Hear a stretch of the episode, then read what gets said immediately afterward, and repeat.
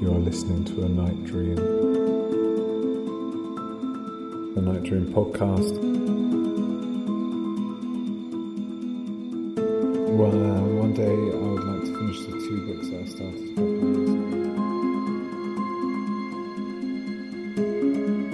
You are listening to a night dream. The Night Dream podcast. Hello, and welcome to episode 17 of the Night Dream podcast People. I meant to release this episode sooner, so sorry about that. I had a really busy December and then my laptop stopped working in January. Uh, I've borrowed a Mac to edit with, but I've put off learning how to use the software until today. I've also been busy writing the longer piece of writing that I was putting off writing at the start of lockdown by writing this podcast. I'm hoping to stretch my brain to the absolute maximum and to work on both at the same time. This episode is about people. The idea for the episode is really simple. What if each story had more people in it than the last one? Some of the night dreams in this episode also borrow a bit from science fiction we watched the original Dune over Christmas, which has led to me reading the book that my dad recommended about 15 years ago. I like how the book is anti capitalist and how much time is spent in the book celebrating the use of hallucinogenic drugs. In the epilogue, Frank's son Brian Herbert says that the second book was badly received because readers didn't like that Paul, the main character, went from hero to dictator I think that this is one of the best parts of the series. There's no promise of utopia, at least in the first two books. Instead, the main character recognizes and rejects their self made violent destiny, which in a way is very similar to Ulysses, another popular book that asks if we as individuals can overcome societal expectations. Both books borrow from ancient Greece, Herbert in conventions of Greek tragedy, and Joyce in his reimagining of the Odyssey. Both characters also reject violence in one form or another. If any of this sounds interesting, you should read Margaret Atwood's The Penelopiad, another great reimagining of the Odyssey, arguably also much more fun to read. I'm in two minds about this introduction. I wanted to make them shorter, but I also said I'd speak about more things that I've been reading. So maybe you'll see Dune's influence in this episode. Since then, I've been reading Ali Smith's seasonal quartet, so hopefully, you'll see some of that in the next episode. The tags for this episode are sensory deprivation, knowledge, grieving, static, true crime, memory, mob justice, AI, and deer. The first night dream of the episode is called Your Life Will Be More Pleasant If You Try to Relax. Things haven't been good. You spend all of your time in a tube, rolling across a land that you have never seen. Someone designed the tube to roll without spinning the person inside, like a washing machine in reverse. The tube constantly scans your surroundings for intact supply boxes issued by the last government the tube feeds you and cleans you, so you spend most of your time lying silently, listening to the ground change beneath the tube. You can tell when the tube rolls over grass, and you imagine yourself lying on the grass, looking up at the sky, which you know is mostly blue or black. You learned about grass, the ground, and sky recently when your tube sucked up a new box of supplies Unlike the other supplies, this container had already been opened, which confused you. There was some food which you ate, but also pictures of things you had never seen before, bound together. A picture of the sky and ground, annotated with a drawing of the tube that you are in, exactly the same as the metal etching on the door to your tube, illustrating the person, you, that is inside it. The annotated tube has arrows pointing one way and arrows around the tube, which you feel as vibrations in your own tube.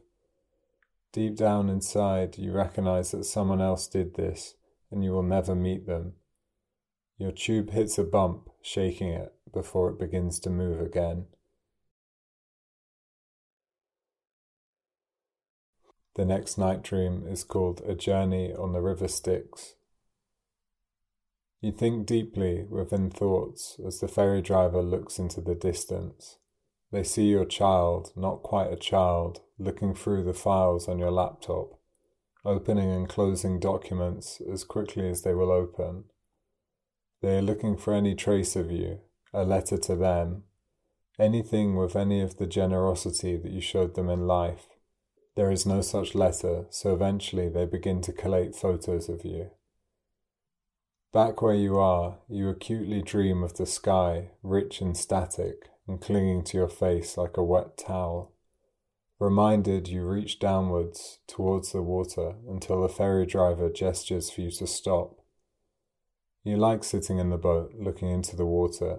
You feel total clarity passing through your old thoughts into a nicer, mirror edged way of thinking. Your old life dimmer, increasingly far, you can now see that things are either on or off, and that you have been on and you are now off. Somewhere on the other side, a memory of adrenaline passes under the surface of your skin, but when you look down to your arm, it doesn't look like your arm, and your arm has never felt so distant. The ferry driver speaks to you, asking how long you think the journey will be, and although your first response is to say that you aren't quite sure, you stop yourself, saying that although you've enjoyed this moment, that surely another will come soon. The old you would love to impress the driver, or to make them like you more than their last passenger, so you try to think of something interesting to ask them. You concentrate on the thoughts that travel between the two orbs that would have been where your brain floated. The driver looks at you, expecting a question, Seeing their reaction stops you from asking if you've met them before in your sleep and making a guess about sleep being the journey before this one. The ferryman, deep in thought, pulls harshly on the oars. They've just finished watching your funeral, and they know exactly who felt what. They also have a good idea of what it means, having seen so many ripples made by their oars. You would love to make the driver laugh you are sure that you could if you are still alive, but something about not being alive stops this urge, or is at least enough for you to stop and think.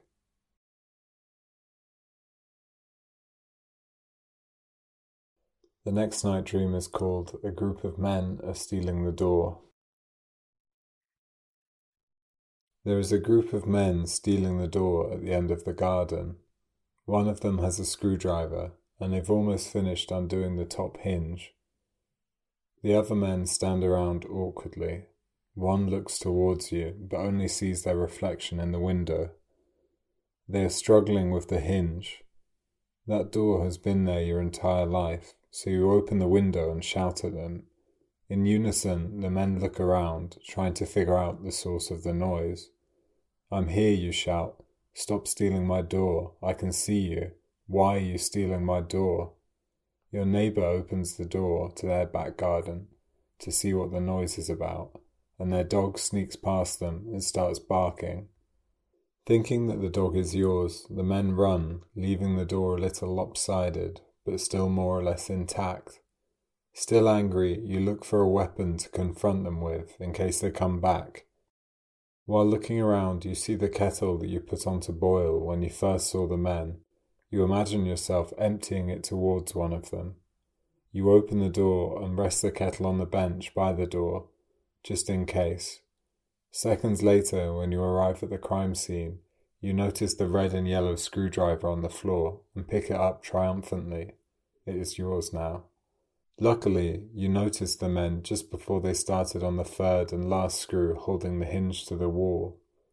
You try to put the door back, but the screw won't go in, so you try the other screw, and the wood behind the hinge cracks, which makes you scream loud enough for your neighbour to hear. You hate this sort of thing. Dropping the screwdriver, you go back inside, wondering if you will ever be happy. You look out of the window and see your kettle sitting on the bench in the garden. Why is it there? And did they even think about how upset this would make you? The next night dream is called A Town in the Shade of a Mountain. You only have six apples left, and so far you've missed every throw. So you push nearer the front of the crowd towards the stocks. To you, this situation represents the one time you can hurt someone and have it be celebrated. The sheer amount of fruit being thrown gives you some anonymity. You throw again and hit the wood next to their face, adding to the spray. Sometimes people in stock shout angrily, which you love. Other times they weep at their own misfortune, which you also love. This person is doing very little, probably shocked at how much fruit is being thrown towards them. You keep throwing and throwing, landing a few good hits, and then you see a friend in the crowd, out of breath from the violence of their throwing. So you make your way over to them. It is hard to hear what they are saying over the noise of the crowd, so you gesture to leave, throwing the last of your apples. As you start to walk to the pub, you notice that your friend's pupils are tiny and that they're breathing heavily. After a brief catch up, you sit in silence, not sure what to talk about. Your friend asks if you know what the person did, and you say that you don't know. They smile and tell you all the details. The last night dream of the episode is called After and Before. In a clearing in a forest away from people, a group of scientists labor under the instructions of an advanced AI this room, one of 50, spread evenly around the earth, is the control room for a new method of control devised by the AI at the behest of a worried government. The orbs control invisible waves that cause objects to vibrate with such a specific frequency that the particles they are composed of momentarily forget what they are and move into other objects, becoming new things.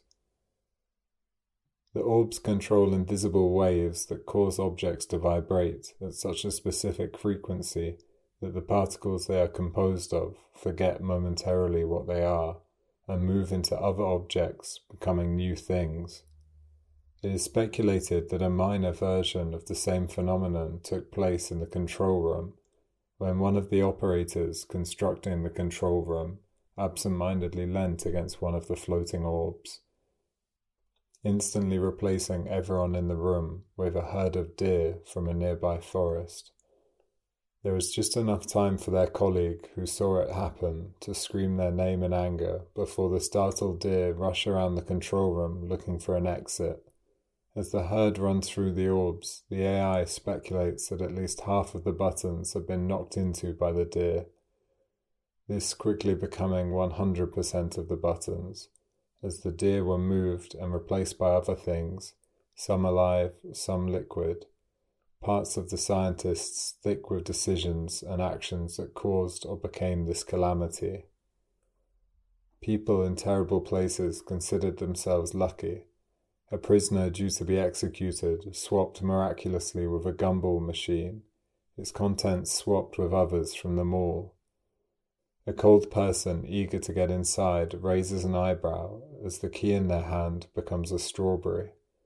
Then, moments later, a colossal body of water. A group of paragliders find themselves deep underground, unable to breathe until the ground becomes soft and edible. People who were being talked about by other people now find themselves in the same room, and a shower spouts magma briefly, encasing the steam around a person which swaps with the wood from their neighbour's kennel, which burns away and is replaced by tarmac, of which there is a lot in the city. It is impossible to track how many things moved or for how long. Eventually, the orbs, mechanical and grey, floated in the air, still again. The original deer that first brushed against the orb as it ran through the facility, long gone replaced by a slow decay enacted on the bones of a bat who sheltered and died within the control room long ago, dropping lightly to the floor in between two orbs. Although impossible to trace, you also exist within this mess, your consciousness, now comfortable with being ripped apart at a moment's notice, floats somewhere between the orbs.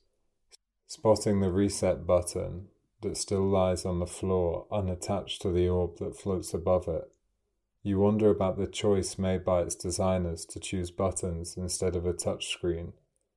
Maybe you think that they thought it would make their design more foolproof. Existing now outside of your body, you contemplate the AI that figured out how to move things, unsure if things are now better or worse. I hope you enjoyed these night dreams. The night dream, a group of men are stealing the door, was inspired by a real life true crime event that happened to a friend of mine. They came home and found that their house had been burgled, drawers open, things everywhere, etc then they saw that the burglars were still in the back garden. The burglars tried to escape, jumping over the fence, but one of their shoes fell off, falling into my friend's garden. And I think the real events outshined the story that I wrote, but you've just listened to me telling both of them, so you be the judge. The review I'm reading out this week is from Night Dreamer H underscore S underscore, who left a review after listening to the Night Dream Beaver Mansion. I agree, there is no scenario where trying to get the big watch would be unreasonable. When a big watch presents itself like that, you really have no choice but to sacrifice everything. More treasure, please. And while I can't claim to know all of my listeners, I think that almost all of you would try to get the watch out of the frozen river. I hope you like the night dream after and before, which falls into my new genre of dyslexic science fiction, in which things change with no reason. Swapping words around in everyday conversation is minor, but I like how dramatic swapping things is when you put it into another context. Anyway, I'll keep the outro short because I talked a lot about Dune in the intro. Again, if you like my writing, please tell me by leaving a review, tell someone else, leave a rating on your phone, leave a rating on your friends' phones. I need ratings so that more people listen to this podcast. Thanks for listening. Goodbye and sweet dreams.